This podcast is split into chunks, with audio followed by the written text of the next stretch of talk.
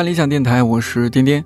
几个月前的生日那天，我在晚上下班前不小心说漏了嘴，同事们纷纷在群里祝我生日快乐，还有几个可爱的同事跑来音频部办公室当面祝贺。有点社恐的我，当时既很感动又紧张的不知所措。骑车回家的路上，一想到自己这就三十了，都有点不敢相信。二十出头的时候，想到自己的三十岁，总觉得应该已经买车买房、结婚生子，甚至已经财富自由了。现在一看，嗨，真是想多了。前段时间《三十而已》热播，引用新媒体同事乔木的话说：“我是在微博和豆瓣上把这部剧追完的。”对于年龄这个数字背后所代表的意义，我多少有些怀疑。因为看看周围差不多年纪的朋友都有各自不同的状态，可世俗的观念又常常告诉我们，在这个年龄有一些应该开始或者已经完成的事情。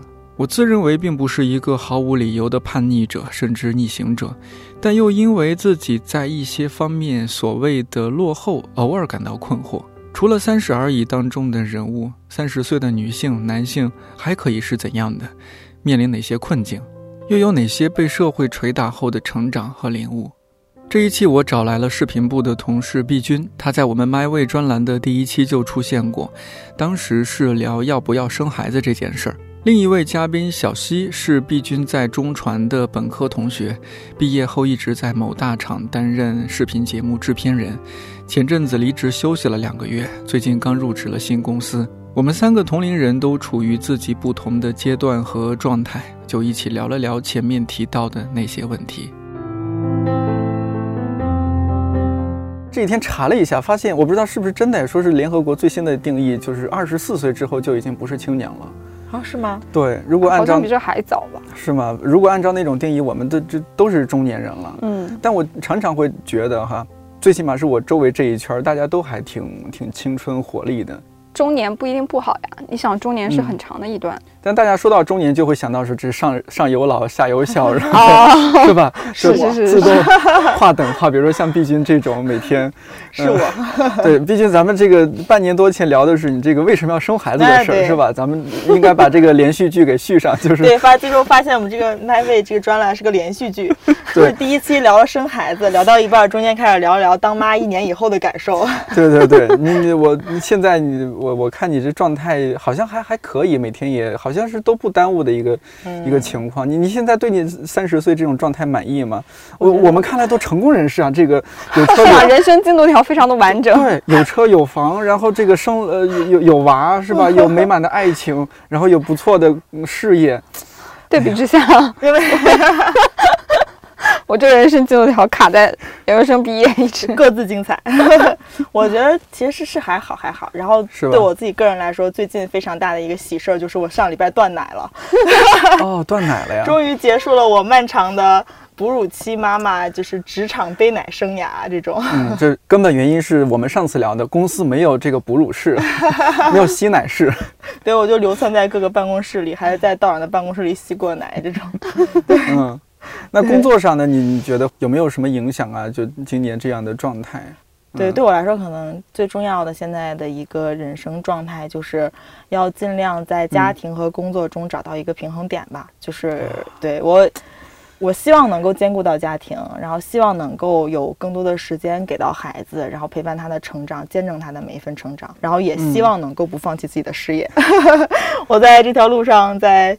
努力的前行着，这样，然后而且我也要就是特别特别感谢一下我爸我妈，因为从孩子就大概就是我从重返职场产假结束四个月之后，然后他们就来北京帮我带孩子了。哦，这么久，所以你心里一方面又很感激，一方面也会有那么一点点愧疚吧？对，会觉得是吧？让他们牺牲掉自己一些，他们很辛苦。对，你能想象你现在有个孩子的生活吗？不能，我家有两只。小猫我就已经觉得，嗯，就是因为养猫也是啊，虽然跟你没法比啊，但它也会就是需要你去陪它玩儿，它也会跑过来找你撒娇，然后半夜的时候开始跑酷什么之类的，然后你也要喂它，饿肚子饿了也会大喊大叫跑过来找你要吃的。我就是也会觉得，哦，其实你去照顾一个小动物的时候，也是需要付出很多精力，也是一样的，它也不会说话，你也需要去知道它的需求到底是什么。那如果是一个孩子的话，他应该百倍、千倍可能都不止。对，然后我有点难以 想象我能去承担这样的，至少我现在不敢去想这个，就是还是卡着吧，卡着吧。我真的是要感谢我妈，我妈带的孩子带的真的就是我觉得带的比我好。现在我们家孩子第一爱姥姥，然后第二可能才是我，然后我觉得嗯。也应该这样，人家毕竟心甘情愿，对，人家也有经验，然后每天陪孩子的时间比你多多了，对，真的是倾注了很多的心血。嗯，那小溪其实你养养宠物，我觉得是它是很方便的，可以将来过渡到养孩子的。毕竟之前不是也养猫，但是现在也还养啊。对，可能是责任心这一块吧，就是你养它，你就要对它的一生负责。就是这小猫小小狗更是了，就是孩子的话，可能它的一生比你。就是你陪伴不会陪伴它的完整的一生嘛？但是小动物就是从那么小，然后到最后它可能去世，就一直你就一直是在它的身边，对，而且它也没有其他的生活环境，它就是在你的家里，嗯，你出现它就跟你交流，你不出现它也没有什么其他的，对，就可能它是你生命的一部分，但是你是它的全部，对。但是我觉得我们家猫并没有把我当成它的全部，我们家猫，嗯，猫比较冷，猫比较冷一些，我们家猫每天就是骂我。碧君其实一直特别稳，我觉得她一步步谈恋爱，什么到现在有孩子。你是今年就听我们我们刚刚听你聊，我觉得你今年是其实变化对你来说挺大的，是吧？发生了好多大事儿呢，不管是工作上还是这个感情上。我感情上这时隔七年，对，时隔这么久，我现在我都我感觉就是像从来没有谈过 恋爱一样，像初恋一样。那应该很美好。其实说到这一点，我我不知道这个会不会有点，也不叫政治不正确，不是经常会说女女生年龄越大，她相对来说是变越来越变成一个她议 那叫什么议价能力没那么强，我很讨厌这种说法。反正就是说你在婚恋市场上越来越不值钱。对，这话只能女孩自己说。对对对对。那但是就是哎，我看到你这样的状态，我觉得还还挺挺不可思议的。就是你你你怎么样去？感受这种就是你毕竟二十来岁谈恋爱，我我想想我都觉得和你将近三十岁时候谈恋爱感受是不一样的。你想的事情，二十来岁谈恋爱，那喜欢就是喜欢，你不会考虑那么多事情。现在谈恋爱，可能在我觉得你更多是会奔着结婚去了，有可能不会像小时候那么游戏人间、游戏世界的那种感觉。我觉得我一直都是这样的，我好像没有体验过那种。喜欢就是喜欢，就没有其他的事情的那种阶段。你会都会考虑很多。我倒也不是考虑结婚啊，什么经济啊，不是考虑这些。嗯，我会考虑非常多精神交流层面的事情吧。哦，就如果我觉得没有办法精神交流，那我觉得很难朝夕相处。所以可能是我之所以单身这么长时间的一个很重要的原因，就是我对这件事情有点吹毛求疵。就是我觉得如果不能很好的交流的话，就干脆不要开始。所以。反而我现在就是以一个非常就这可能是另外一种维度的一个很纯粹的原理由，就是我遇到了一个我可以交流的人，其他的事情都不是特别的重要。当然也肯定会就是家里人啊什么的一各种各种因素，虽然我不这么想，但是可能比如我家里人会这么想，是会说你你这个年纪你谈恋爱你肯定是奔着要结婚去了。之类的啊，但是我我并不是抗拒这件事情，但是我也有跟他就是讲过我的对于婚姻这件事情的看法，就如同我刚看刚刚讲的嘛，就是合适这件事对我来讲。我是有点 PTSD 的，我特别不喜欢别人说我你很合适，我特别不喜欢别人这样讲。这个女生都不喜欢吧？应该是男生也一样，应该也不会喜欢。就是谁会喜欢？明明就是你们在选择合适，谁谁会是？应该也有那种男生，也许也有，对，也也有，但是女生可能遇到的会更多一点。是是，对，女生就是怎么说呢？自然而然的就很容易陷入那种好像是在被选择的这样的一个位置上。就是自然而然的就形成这样的，虽然我们很不乐意，但是是确事实，确实是个事实。事实对，确实会经常发生这样的情况。对对，所以我对这件事情非常的介意。对，所以我也有去跟他沟通说，就这件事情是我特别在意的一个点，是也是最能伤害到我的一个点。包括我的父母，包括他的父母，都对这件事情进行了一个非常坦率的沟通，没有出现任何问题。双方父母都已经沟通过了吗？就是。微信沟通，我就前两天才跟一个朋友聊天，他也是差不多新开始了一段恋情，然后也是我们同龄人。嗯，他说的就是女生是吧？对，也是一个女生。嗯，他说的就是如果我要找一个合适的人，然后开始一段婚姻的话，我为什么要等到现在呢？我就这么多年过来了，如果我要有合适的人，我可能早就嫁了。我就是要找到一个对的人。我就是发现，如果仅仅是合适的话，我自己是很难进入那个特别好的状态的。嗯，就是我没有办法把我特别好的状态呈现给你的话，那对你也不公平。对，就是你去选择合适的我，我选择合适的你，这个事儿对我们俩都不公平。对，所以就是我觉得不仅仅是喜不喜欢这一回事。更重要的是一种，我觉得有点默契，或者说是就是还是那种交流沟通层面的这些点吧，就是你刚好契合了，那所谓的合适不合适，或者是你是什么标准，那些就都不重要。这可能也和自己一方面性格，一方面可能和受的教育什么会有一些关系，会更注重这些东西。毕竟两个人如果相处在一起，朝夕相处，你如果没得可谈，我觉得这挺可怕的。那种叫什么？那叫什么丧偶式这个是吧？丧偶式恋爱关系，对，丧偶式婚恋关系，可能刚开始会甜你一阵子，平行世界的感觉。对，嗯，但是 你和桑老师现在丧偶式 就是单亲式家庭教育 啊，因为桑老师经常在外面，他经常出差。对对对。哎，但我理解他是为了肩负起生活的重担，就是没有办法，就是一个特别俗的话，就是说我要搬砖，我就不能抱你，没法抱你。对我要是放下砖，我要抱你的话，我就没法养你，就是反正就类似这种嘛。因为我们其实确实人到中年，上有老下有小，就是看起来好像是有车有房有娃，嗯，但是你。也有自己的压力，要还房贷，对，娃要花钱养他，就是其实投入还是挺多的，对。但我觉得我们俩从谈恋爱到现在大概有七年的时间了，然后这么长时间的过来，然后也有一种默契吧，就是对彼此的这个信任，是，对，是能够。支撑彼此，然后一起来把这个生活走下去。人桑老师也是很稳的一个人啊，太稳了，对他特别稳。就我其实是比较顺其自然，然后就跟活在当下、随遇而安，有一点这样的性格。嗯，然后在我的人生规划里，并没有想说我可能，嗯，多少岁结婚，多少岁生孩子，然后走向一个什么样稳定的一个状态。但是因为跟他谈恋爱，他有这样的规划，所以我就跟他一起走上了这条路。对我到现在觉得还不错，就是好像如果我主动选择，可能不是这样的生活，但是我现在过下来，觉得整个这个过程就其实还是挺好，还挺幸福的，挺乐在其中的。对，因为他会想很多，嗯，生活上然后一些比较现实的事情，然后他去操心这些事情，对，然后我就不需要想，然后他也会给我很很大的一个支持，让我可以尽量的去选择我想要过的生活。这还是遇到了对的人啊！我记得其实之前你和我也有一次聊过吧？你说想起来像是桑老师把他给 PUA 了，是不是？对，有点像，有点像。对，说找一个，还挺开心。对，找一个合适的女生。但是后来毕竟和我说，他觉得，哎，其实桑老师他那套标准是对的。其实桑老师是为了两个人能够更长久的相处下去。嗯。对，只是只是理性，对他他有他的理性，但其实我在这个过程中也感受到他的真心。对，他是有真真心在的。如果只有理性，只有理性和这套标准的话，我可能也不会吃这一套。对，但我就是因为相处中，他可能没有那么擅长，比如说做一些浪漫的事儿，或者说说一些浪漫的话，但是我能感觉到他的真诚。你有没有在这个状态、这个年龄啊，或者说近期有没有失眠的时候？我呃，失眠倒是就除了因为孩子喂奶，对我就是我的我的睡眠一直都是碎片式的，就是可能从生完孩子之后一个晚上起夜几次，然后你在熟睡当中，你可能要爬起来，然后清醒四十分钟以上，然后来喂奶，然后一个晚上两三次、三四次这样的，然后一直持续到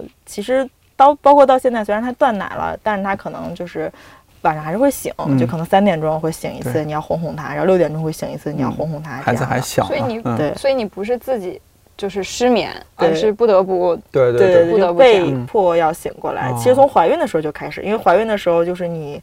肚子越来越大，然后压迫那个膀胱，然后就会频繁起夜，然后以及腰部受的这个力会很重嘛，然后就会睡不好。对，所以就是生理性。所以大概有两年的时间，其实就睡眠就很不好。对，但如果真的说主动失眠的话，可能还是因为工作。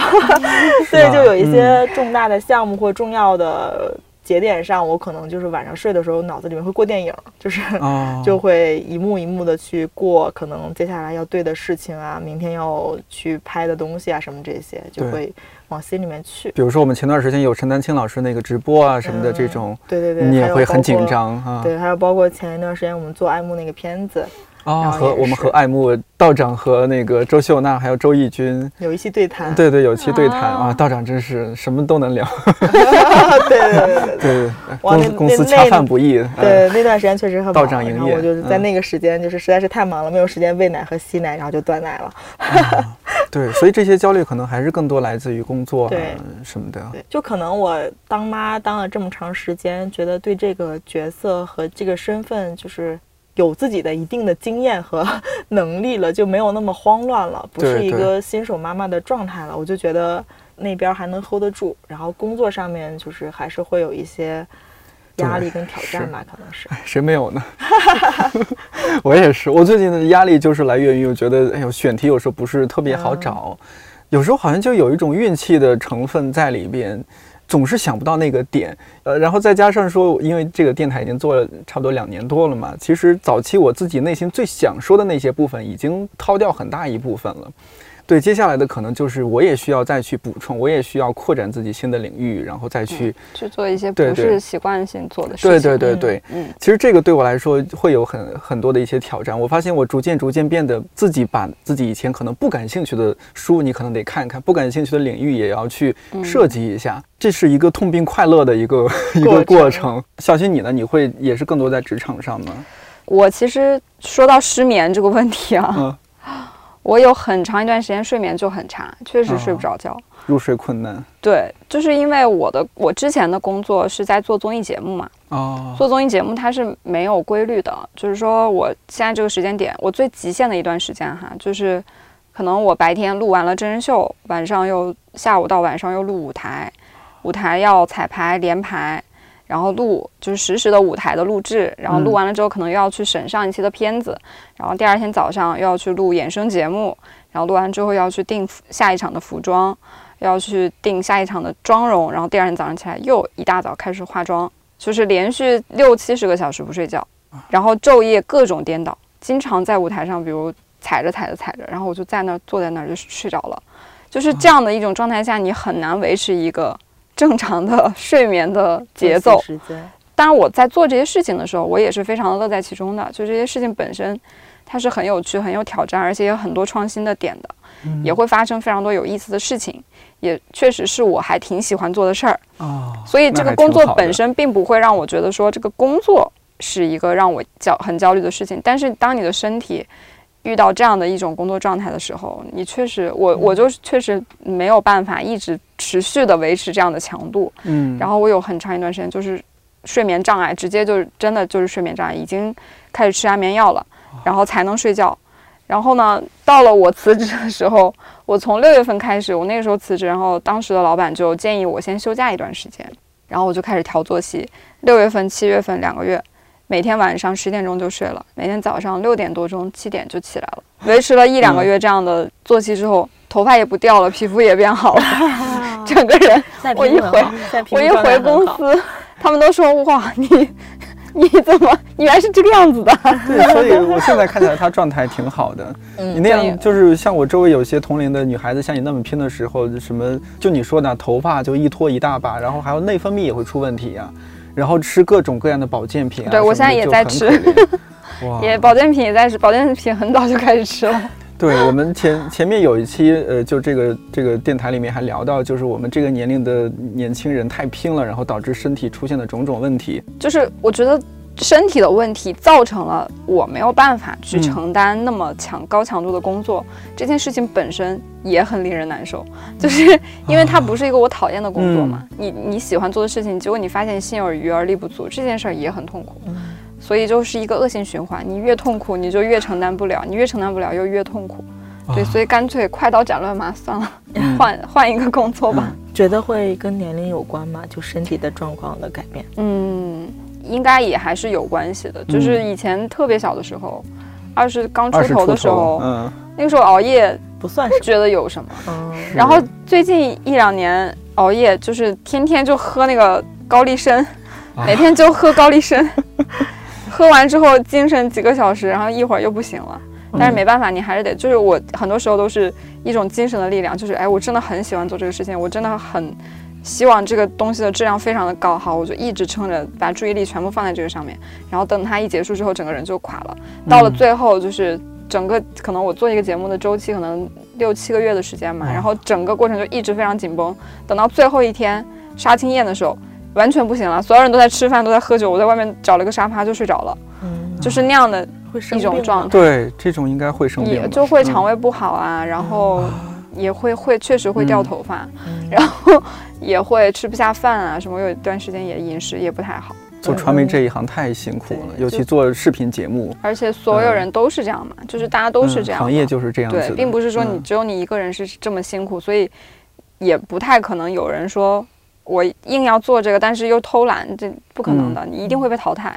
像我就是因为身体撑不住，所以被淘汰。我我感觉可能真的跟年龄有关，是有关的。就感觉年轻的时候，小时候上学的时候就熬个夜不算什么，嗯。然后现在就是感觉 就熬了，我就是之前其实也是忙爱慕那个项目的时候，我们做那个 TVC，等于连着熬了一周。然后尤其到拍摄那两天，就是可能从对拍摄是早晨四五点，然后一直。到第二天的凌晨一两点这样歇着，然后连着连着几天之后，就是感觉整个人身体被掏空，特别想要就是瘫在床上睡一天这样的。嗯，我不知道是不是也是因为我年龄又大了一些。你还生了孩子？对，但之前确实做那个 M 那个片子的时候，确实熬得很厉害。就我们可能前一天。跟演员试镜试妆，然后弄到两点，然后回家睡了一觉，第二天早晨四点就出工了，然后开始拍外景，然后等于白整个白天拍摄的时候就是忙到脚打后脑勺，就是就连坐的时间都没有的那种。是的，对，然后就可能靠咖啡续命。对然后就咖啡和红参。对，然后但在现场拍的时候，你就觉得整个人就是很嗨。对，对对，你当你在做那个事情的时候，就是精神的力量支撑着你，就整个人就会非常的对，一脑子飞速运转，有一种回光返照的感觉。对，然后一结束，整个人一放松，就各种问题都来了，对对对，就瘫了。前几天我们部门，我们部门女孩子为主，音频部，然后他们好多都是这个九五后了，九六、九七年这样子。然后前几天我听他们说，哎，我们上周末好像出去玩通宵，还是连着一一两个通宵的玩。哦。就比如说周五晚上一直玩到周六，周六在白天再怎么怎么着，可能小憩一下，然后继续又玩到周日。我第一反应先是说，哎呀，怎么不叫我？真是啊！他们后来一想，你也玩不动吧？对，叫你啊，你你能吗？我心想，哦，带得过去，带不回来。对，真是你说他们那种连连轴的，对对，就被嫌弃了。我一想，可能他们可能已经想都不会想到这种项目要带上我们了吧？对，你看这个人家就觉得可能我们是老年人，就真的是我们自己可能心理上还觉得自己是年轻人那一挂，但实际上人家根本就不认。是的，我当时有一点点失落，但是又也挺认命的。我觉得确实是，我现在和朋友去酒吧喝酒，喝到两点钟，我说真不行了，我这个我已经很久没有喝过酒了啊，可能因为怀孕是孩子也有关。对对对对，你要那个哺乳孩子嘛，那当然。然后但我现在可以。我已经断奶了，我的朋友们可以跟我约酒了。我前前段时间我有一个在上，他他和我同岁，但是他博士还没毕业，他今年博士毕业，这读书读的没完没了。对，呃，他正好那个他在上海读博，然后正好来北京有有个小有有个事儿，他想出差一下，他就和我说，哎呀，因为我们是本科同学嘛，他就说，哎呀，咱们二十二十来岁的时候没觉得什么很奇怪，但今年一这个一过生日，一到三十，我突然觉得。哎呀，不太对劲了。首先，第一，我特别想逃离学校。他觉得我这个年龄不应该继续在学校了，觉得自己越待越幼稚了。他说，再一个，我觉得我得慎重考虑一下我未来的这个事业呀，还有婚姻啊。他说，我觉得我想清楚，我需要一个什么样的女孩了。这可能就是你刚说说的那种，男生就会有这种思思维，女生不是这样想的。嗯，他说，哎，我可能需要一个像就你说的，哎，顾家的，或者是哎，没那么有野心的，没那么愿意在外边闯的呀什么的。他说，你有这种感觉吗？其实我本来说，我觉得我也没有特太深的感受，平时工作忙着，也不不太有时间想这些。但他那么一说，我还是会觉得有一些。你们会觉得这种数字对你们是一种？有有一些标签，或者说它是一种坎儿吗？我倒没有，我就我其实已经我是六月份生日嘛，等于现在已经满三十周岁了。嗯，对，嗯，但我三十这个年龄对我来说没有什么心理上的这种是吧冲击或者什么。我是在二十六岁的时候。就我可能是四舍四舍五入，我觉得二十六岁以前，嗯，就是可能还是二十岁，嗯，二十加的这个对二十多岁这种感觉。但是四舍五入，你到这二十六之后，就感觉马上奔三十了，哦，我马上就三十岁了，怎么办？那个时候就心里是咯噔一下。但是反而真的到三十之后，就心里就很平淡。然后这个 对，然后这个生日就也没有说我要大办一下呀，或者我要一个什么样的仪式感，就也三十大寿。对对对对，就完全没有。就可能确实也跟我自己提前在三十岁到到来之前，我提前进入了母亲这个角色。就我可能进入了，已经进入了下一个阶段了，所以就没有说让我觉得三十岁会对我来说有一个什么额外的一个负担也好，或者说意义也好，或者说中年焦虑也好，我就没有这些。可能真的因为当妈妈生孩子这件事情，它是也是一个循序渐进的过程。它从我怀胎十月开始，我就开始慢慢的有一个心理的铺垫，然后开始到生，然后到进入这个角色。到生完之后，被带孩子所有的琐事填满你的时间，然后或者甚至填满你的脑子，就是这种，所以他也没有，我也没有时间去去焦虑或者纠结去想这个事情。嗯，对对，这就是为什么就是我们俩今天我们三个先碰了一下，发现我和毕君都没有看《三十而已》。反正我的想法是这样，我觉得你哪能以以一个年龄去定义，就是一个人他他处于什么状态？因为人都很复杂的嘛，有各自不同的情况。感情啊，或者家庭啊，或者说他其他的一些他的理想啊什么的。但你你看了《三十而已》，你你是什么感受？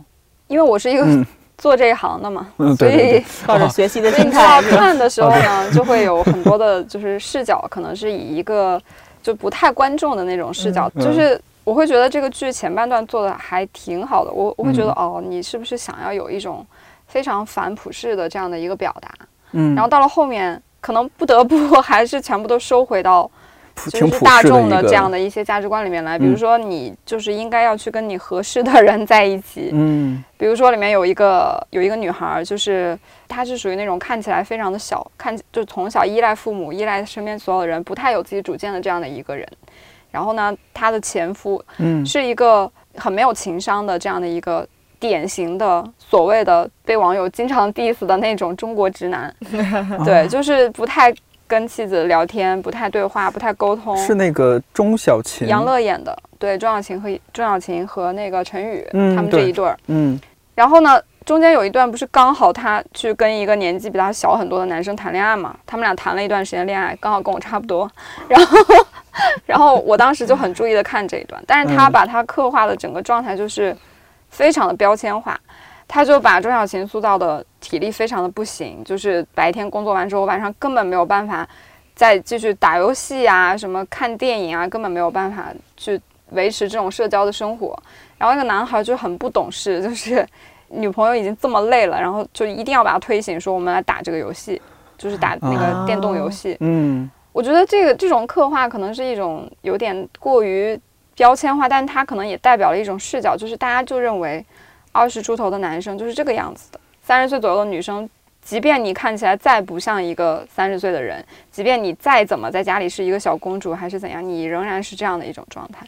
它可能代表的就是，可能有很多网友都会觉得说，哦，是不是这个东西它是一个就是呃反反网友的那个主流观点的这样的一种表达方式？但其实我觉得它反而映射出了。大众对于这个数字、这个标签所就是留下的这样的一个深刻的印象，他会觉得三十岁就是这个样子的，二十四岁就是那个样子的。但其实人跟人是不一样的，对啊，对他可能想通过几个不同的人物来表达这个人和人不一样这件事情，但是他可能做不到那么的嗯完完善，所以就会让大家觉得说，哦，你这个跟我不一样。对，我没有在上面看到我。对，没有在上面看到我自己。但其实它某种程度上表达的是我们每个人的观点融入融入到一个大众的观点的时候，它投射出来就是那个样子。虽然你自己不是那个样子，可能你潜意识中也会认为别人大部分的三十岁的人都是那个样子的。哎，有可能。对，可能是这样的一种视角造成了，嗯，现在这种好像说这个剧。让大家有点失望啊，或者说是让观众有一些不满意啊，我觉得可能是这个原因，就大家都过于关注自己的看法了，你没有去想到说，对你只是想说我不是这样，但是你没有去想说，当你的对别人的观点融入到一个很大的范围的时候，可能你的观点构成了整个的这个视角的一部分。嗯，它作为一个影视作品，它还是需要去划分，然后对对对，必须要贴一些标签，然后来代表一类人这样。对，所以其实从这个维度上，我觉得它还是。有一些非常积极的价值的。至少它让我看到，也许我我会去提醒我自己，说我不要去这样的。用这样的标签化的东西去看一些我身边的人，嗯，包括我男朋友，不要去认为一个二十四岁的男孩就应该是这个样子的，嗯，或者说我是这个年纪我就应该是什么样，就不要去用这样的方式去做。有可能是反过来的，可能是吧？他在三十岁非常打游戏什么的，男生在那个年龄睡一会儿。你刚才说他们，他们不是就是晚上出去玩吗？嗯，我这我这两个月就是没有工作的这两个多月的时间。我把塞尔达打穿了两遍，然后动动森玩了两百多个小时吧，可能就每天在家里打电动。对，反而是男 男朋友他反而是更成熟的在面面对他。可能吧，反正是我拉着他打游戏。对，不是有一句话叫到什么年龄干什么事儿吗？嗯，就我其实不太同意这句话。我是想说，就给他改一下。我我我同意的那个观点是，到什么时候干什么事儿。就我觉得不应该是以年龄来划分，年龄是一个太单一的一个标准。嗯，而是到什么时候做什么事儿的话，就是这个时候，是一个时机，这个阶段是你自己来决定的，它是因人而异的。是指个人的时候，个人的时机。对对对，不是一个世俗或者客观的一个年龄加给这句话的定义，而是说这个到你到这个时候，到这个阶段了，就可能有的人，比如说二十三岁。二十二岁大学毕业，他就觉得自己准备好了，可以走上职场了。那你到这个时候了，你就可以去参加工作。那有的人可能会选择继续深造读研，像你那个朋友，他可能去考博啊什么的。他可能到三十岁他才走上职场，这个都是他们个人的选择，这些都是 OK 的。那可能像我走在了大家世俗的这个定义里面，我可能是比如说二十三岁大学毕业，我参加工作，然后就谈了恋爱。然后我到二十七岁结婚，嗯，二十八岁怀孕，嗯，二十九岁生孩子，三三十岁我的孩子已经一岁了，我可能走在这条路上，但其实并不代表就是说我就觉得所有人都应该按照我的步子来走，就大家其实可能都会经历说你嗯参加工作。然后恋爱、结婚、生子，甚至有的人可能不一定会结婚，不一定会生孩子。我觉得这些都是看个人的选择，就你自己觉得到那个时候了，你就做这样的选择就可以了，不用被那个年龄给禁锢住。嗯，所以我其实觉得数字这个概念对我自己来讲还挺重要的，因为我会去做这种 五年规划嘛。对，从很小的时候就一直在做这种五年规划。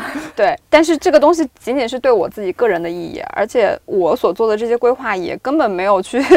碰到任何的一个普世的观点，说认为二十五岁应该干嘛，三十岁应该干嘛，是，就是都是一些我自己个人小小的这种奇怪的想法。嗯，所以它对我来讲的重要性是重要的意义，是我对于生活追求的那种仪式感，而不是说我一定要去把这个数字作为一个标签。嗯，所以我我其实觉得这这件事情给我自己减轻了非常多的压力。就就如果说你要用大部分人。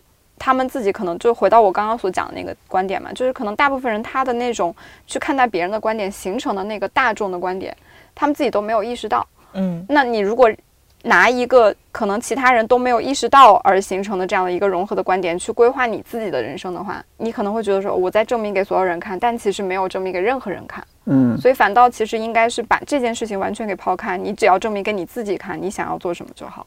哎，好棒啊！哎，小新，你作为这个行业从业人员，假如说三十而已让你来排，你有可能是做一个怎样的一个节目设置和故事情节的我可能拍到中间吧，拍到顾佳开始做那个茶茶厂，然后拍到钟晓芹开始和那个年纪小的男生谈恋爱，拍到王曼妮和那个渣男分手就可以了，就到这儿就可以，就到这儿就可以了，因为它其实体现出来就是一个截面，就是。它对我来讲很精彩的一个点就是，它展现了很多人人生的一个横截面。嗯，我我没有办法去看到你人生的全貌，但是我看到了你的一些大的故事的这个脉络，我看到你的一个截面，你的那些闪光的东西、黑暗的那些东西、很惨的东西、很风光的东西都看到了，这就够了。嗯，不一定每个人的故事都要有一个 ending，有个走向，因为人生就是每个人的人生的结局没有办法去去规定的。我可能觉得，哦，我今天。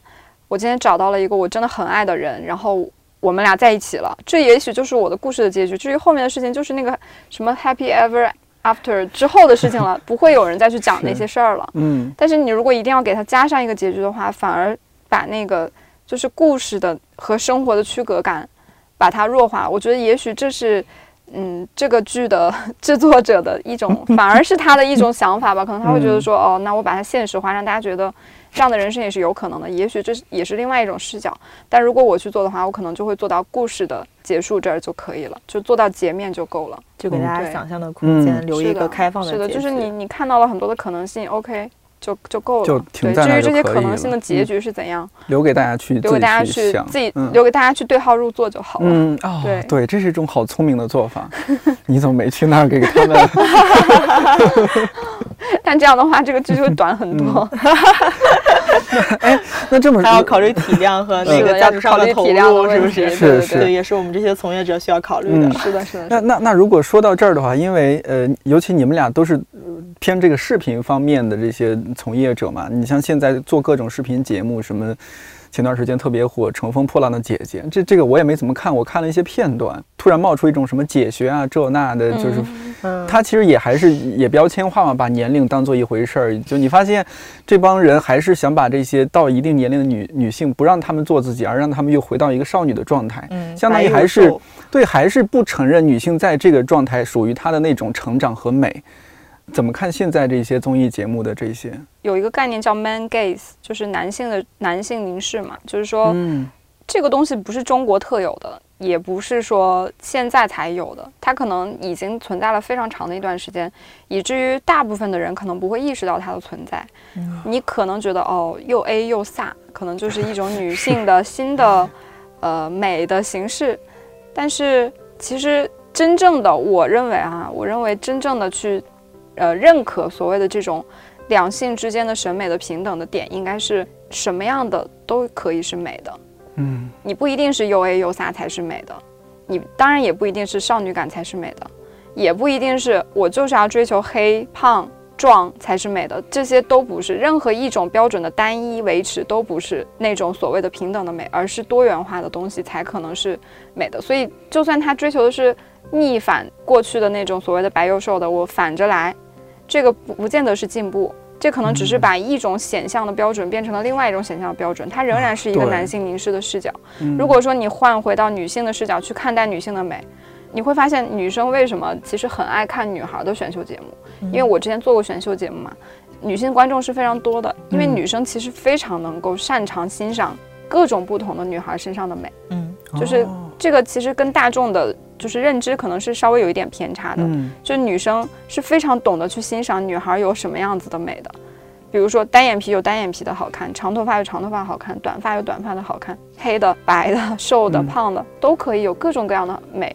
但是你去套一个框的时候，你就会发现，你把它退回到大众的这个视角，而不是女性自己的圈层里面的视角的时候，你就会发现它总有一个标准存在。那这个标准。存在本身可能就是一个不公平的事情，那你就会发现，其实整个呃娱乐的这个圈子，对于男性艺人的宽容度其实还挺高的。嗯，就是。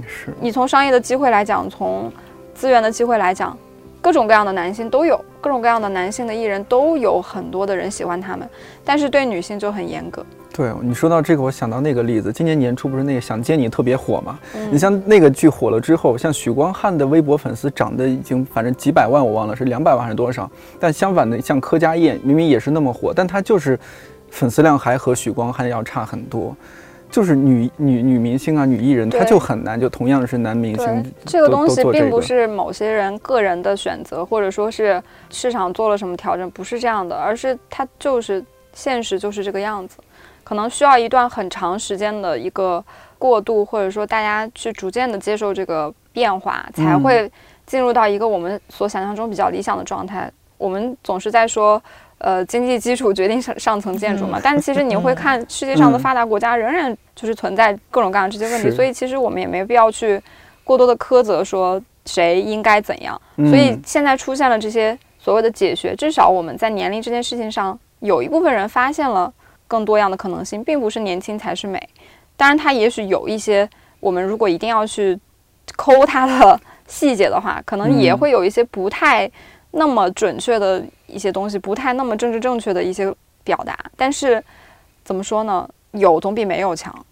就是大家开始认可姐姐了，总比你年纪大了就不值钱了好。年纪大了没有戏可拍。对，就是我可能对于这些东西还是保持着一种比较乐观的态度。我会觉得说。首先，我们先有了再说，然后我们至少先有了，我们才有一个口子，我们可以去尝试。我们去接触到一些新的观点、一些新的审美的观念之后，逐渐的我们开始接触多元化。那是否有一天我们也开始发现，哎，其实六七十岁的人类不一定是男，不一定是女性，也许男性、女性都可以有很有魅力的这样的生活状态。是。那可能是不是我们到后面像什么 body shame 这种东西，也可以逐渐的发现，哎，它可以，大家可以接受各种各样不同的，然后每个人都可以去接受自己的那种。本来的状态，或者说你自己舒服的状态，那个可能是真正理想的。我我觉得我可能活不到那一天，那可能是非常非常久以后的事情了。我们现在经常容易出现一个什么情况，大家就一窝蜂的去骂了嘛，就尤其微博上是吧？对，是的。但是我从另一个角度来说，其实他骂也好，或者说是他如果在骂的当中有那么一点点讨论的空间的话，其实我觉得有这种讨论的本身也还是有讨论这件事本身其实是一件很。很好，很有对对对，很有价值的。你刚刚说到那种多样性，比如说为什么粉熊救兵会被那么多人喜欢，就是你说到这种，大家觉得哎，你这样的状态，你你家里有两个孩子、三个孩子，或者说你夫妻关系这个中年危机、丧偶式婚姻什么什么的，哎，你你可以做你自己。你你如果你是这个叫什么自己其实是个 gay，然后你也可以和母亲表白说，哎，对不起，我我是。然后母亲说，哎，其实这么多年我知道，我就等你捅破这层窗户纸。对，那个我我 知道，我看过那集，是吧？那个黑人。那一期，对对对，是的，是的，对，我觉得这些是还还挺令人感动的。是的，是的，其实大家应该去追求的不是。一个统一标准下的好，而是你自己的好，就是你变得越来越好，而不是说是好是什么，然后我去追求它。嗯，对。哎，我们经常，当然还是不够啊，就是说现在经常为女性去呼吁一些，觉得女性对女性不平等啊，或者什么。因为这个 我是唯一的男性嘛，这个 这些节目，哎，你们有没有觉得，其实这个年龄段的三十岁附近的男生，其实也也挺不容易的，也有我们不容易的地方。从你们旁观者的角度来看。首先，身体的问题，大家都是一样的，大家就熬不了夜，都熬不了夜。对看着保温杯，对对对，保温杯、枸杞都喝起来了。是是是，头发也是一样，脱发也是一样的，而且越来越高。男生比女生还更弱势一点，女生我们至少还可以留留留长一点。有有还有其他吗？你们觉得对这个年龄段的男生的一些社会性对压力，或者说一些要求？嗯，就男性可能在经济上会比女生。想的更多一点吧，我觉得就有必要想的更多一些。我不不是有必要，就是就是一种现象，一种现象。对，就是男生可能会觉得，就像我，我可能会觉得我不一定非得在这个年纪去结婚啊，或者怎样的。但是大部分的男生，如果到了三十岁，都会觉得我必必须要结婚了。我觉得反而女生这么想的更少，至少我身边的大部分的男生呃女生，就跟我差不多同龄的，不会觉得说我三十岁我一定要结婚，我一定要嫁出去。很少这样子的，但是大部分的男生都会觉得我一定我该结婚了，我得结婚了，我得赶紧找对象，没有对象好像就是很焦虑。对，就我也不知道为什么，就好像大家的观念里面会觉得，比如说女生嗯越老越不值钱，然后男生呢就可能越老越值钱，在一定年龄范围内是越老越值钱。对他可能不管多大，他都可以找一个二十出头的小姑娘，但是好像现实生活中又不是这样。现实生活中好像刚好是反过来的，对我们生活中反而。男生单身的更焦虑，女生反而倒还好。女生就感觉好像和姐妹逛逛街什么还挺开心，就是单一直单身一直爽。对，然后男生就 男生好像更焦虑。如果比如到我们这个年纪，就可能单身没有，他就在他也没有一个特别好的机会去认识或者说去接触到。适龄的女性可以开展一段恋情，她们其实可能也有这种困扰，也会有这种困扰，是，只是女生可能表达的更多。如果说女生有这种困扰的话，就表达的更多，也许她们就是碰到的可能性就会大一些。男生可能不太表达。嗯，我这有点身在福中不知福了，行业内女生太多，没 没想过这个事儿。对，就就感觉就好像女生如果是单身的话，她可能会越来越外放。他愿意跟朋友去交流，可能会更加丰富一些自己的社交生活。对，但如果是男生的话，我的感受啊，更封闭，可能对他可能会越来越封闭。哎，我不知道是不是性格问题，好像男生本身不会特别。嗯，擅长或者愿意对跟自己的同龄的男生朋友来交流或者沟通或者表达上面的欲望没有那么强，就社交圈子会越来越小。对对，又刚好碰到可能你的朋友们都已经有伴侣了，或者已经结婚了，或者怎么样的，就更加的对。对我们现在会有那种，就是我有时候和在北京那些大学同学朋友一块儿出去吃饭喝酒，他们比如说那种单身的，他会说。今天我们聚餐只有一个原则，你们各自都不要带女朋友来。但其实女生的话，可能就是说。就是如果就是我们自己会说，我不要带男朋友去。对对对，我们就是要和姐妹，就是今天我们要姐妹之间一起，是吧？对对对对，一起玩一下。而且女生去，男生就相对来说是不是生理原因还是什么什么原因，就是更容易就独行。就你看读书的时候，女生也经常哎去不去上厕所？我跟你说，这是男生心目中的女生未解之谜。为什么女生上厕所要一起去？上厕所的时候聊个天啊，对呀，聊天时聊个天，然后。不知道，就那种感觉很好，就？感觉很亲密。对对对，男生就不太会，就去个厕所就自己就去了嘛，涂个口红什么的，补个妆，对，可能一块儿去买个。然后看，哎，你试一下你的，就是这种。对对，我觉得女生可能在一起聊的内容也更多一些，聊聊八卦、化妆品，聊聊什么，就是你们喜欢的那些什么时髦的一些东西啊什么的。对，就总是有那么多话题可聊。对你，包括是经常加入这种话那个。我这不是人设在这儿吗？少女之友是吧？你你说这个话很容易拉仇恨。少女之友。他觉得我们多少三十岁，他觉得多少三十岁左右的左右的男性嫉妒你。大家都确实是就复杂的或者不太一样。对，其实这些东西还都是分人了。你你你在这样一个状态，就是你除了你刚刚说的五五年五年规划什么的，你会还有一些其他觉得自己好像回过头来想觉得哎和二十岁很不一样了，然后在这个阶段要在某些方面要有一些新的新的变化，除了工作和恋情，就是在个人方面。我觉得我最大的变化就是我二十岁的时候，特别在意别人的看法。比如说，我会觉得我要去读一个什么书，我要去，嗯，我要去做一个什么东西，或者要去看个什么展览什么之类的。就总感觉好像，如果我不我不这样做的话，我是不是就落后了？嗯，或者说我做这个事情，就是很多时候并不是为了自己，而是觉得我应该这样做，然后就去做这个事情，并不见得非常的喜欢，或者说是就是关注自己的想法。然后我现在最大的一个感受就是。当我快要三十，就基本上已经三十岁的这个时候，我觉得要更关注自己一点。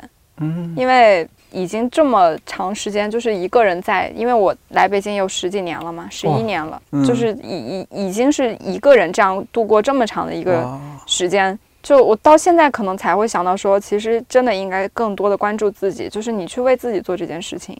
我想要做什么事情，比如我想画画，或者说我想去哪里玩儿。不是为了发个朋友圈，也不是我去买个什么包，不是为了跟别人达成一致的这样的一个水平，而是我真的喜欢这个东西。我喜欢，不管是物质层面还是精神层面，我要看这个电影是因为我想看，而不是因为大家都在看。如果我没看，我就跟大家没得聊。就是这个是我觉得最大最大的一个转变，不再去关注别人的一些看，反而会让自己更舒服。就是当你已经建立了这样的一个生活习惯之后，你就会发现。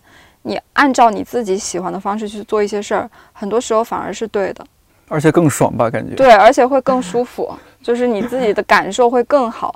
就是还是要去相信自己的这种怎么说判断力，或者说是，呃，你也是大众的一份子，你的判断力不见得比大众的判断力差。嗯，大众认可的一些事情，并不见得就适合你。也许你用你自己和大众均等的这样的判断力去为你自己决定事情的时候，你才会真的感觉到舒服。这个是我觉得最大的一个转变。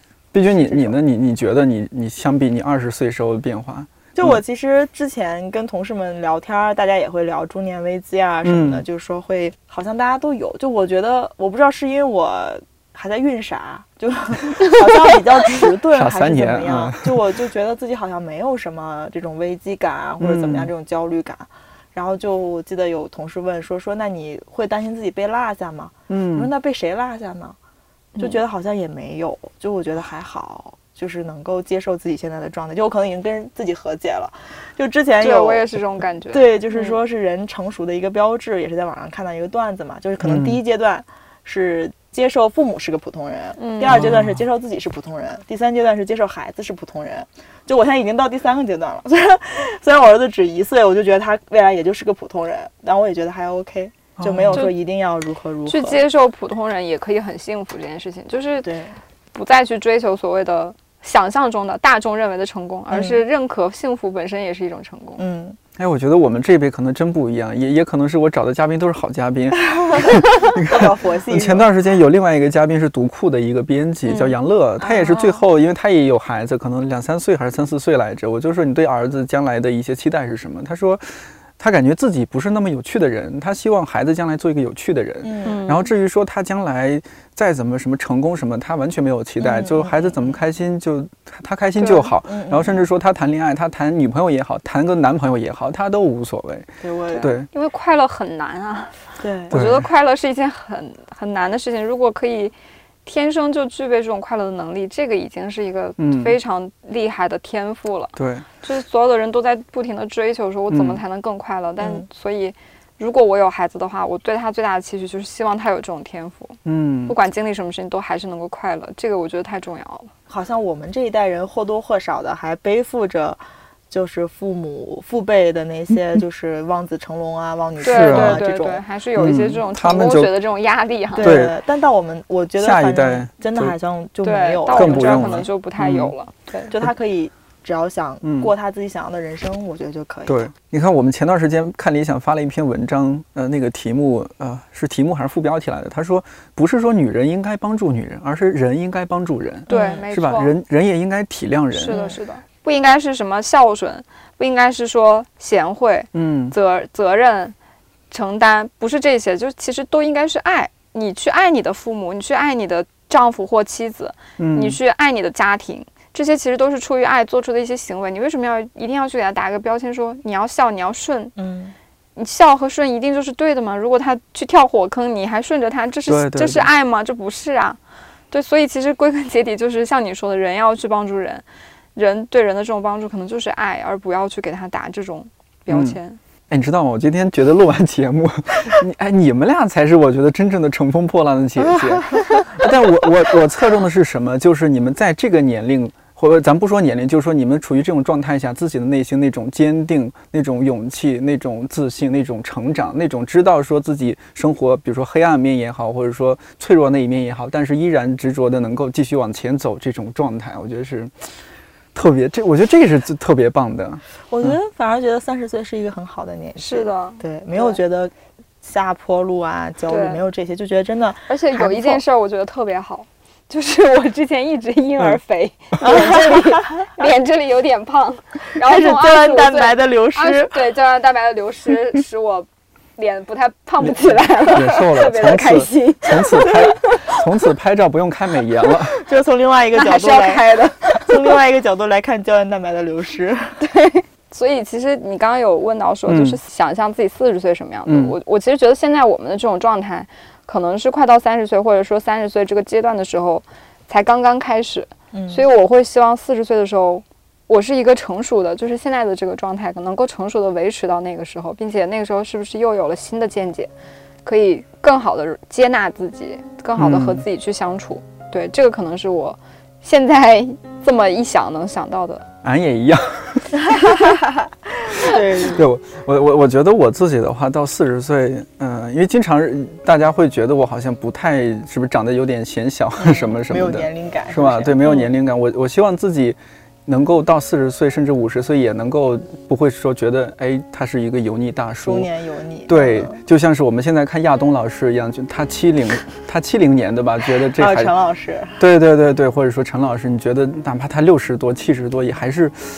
哎，好像这个人就是清爽啊，或者说他他很很很处在他那种状态里边。青春这件事儿跟年龄这个数字没有太大的关系。嗯嗯，我觉得其实也跟外形没有那么大的关系。对对，我们不是说，比如说追求年轻，我就外形上一定要多么的青春，然后这样的，不是说打扮的怎么样，对，是人的一种状态吧？是的，而且是状态吧。而且是你能够打开你的就是视野，去接受一些新出现的东西，哪怕你之前从来没有接触过，你根本不知道它的来源是什么。嗯，但你愿意去接受它，你愿意去，至少去愿意去跟它产生交流，这个我觉得可能就是保持青春的一个年轻的心态。但外形上，我我不是说我一定要到四十岁，我还要自己脸上一个皱纹都没有啊，可能还要穿一个白，还要穿一个百褶裙什么的，真的还可的。对，但是我觉得也可以穿，对，穿还是可以穿，对，就可以就是能够。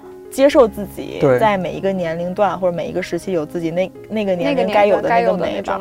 对，是的，是的。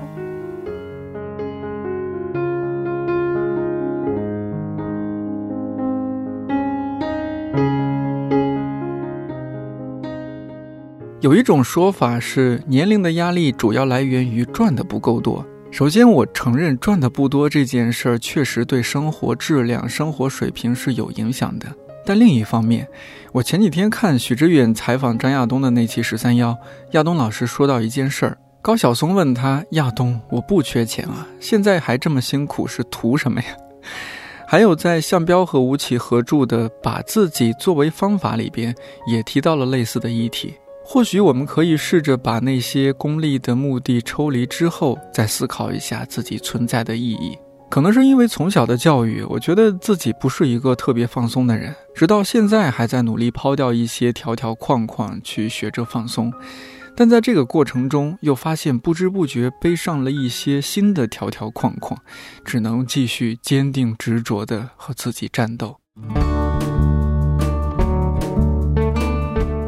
本期年华特约专栏《My Way》由看理想与一元酒庄联合出品。新专栏从今年一月开始，每月更新一期，共十二期。我会找不同的朋友一起聊聊那些现实又令人忧心的问题，也会呈现因为不同思考和选择所经历的不同人生状态。听到这期电台的朋友，也在留言区说说你的想法吧。三十岁到底是不是一个坎？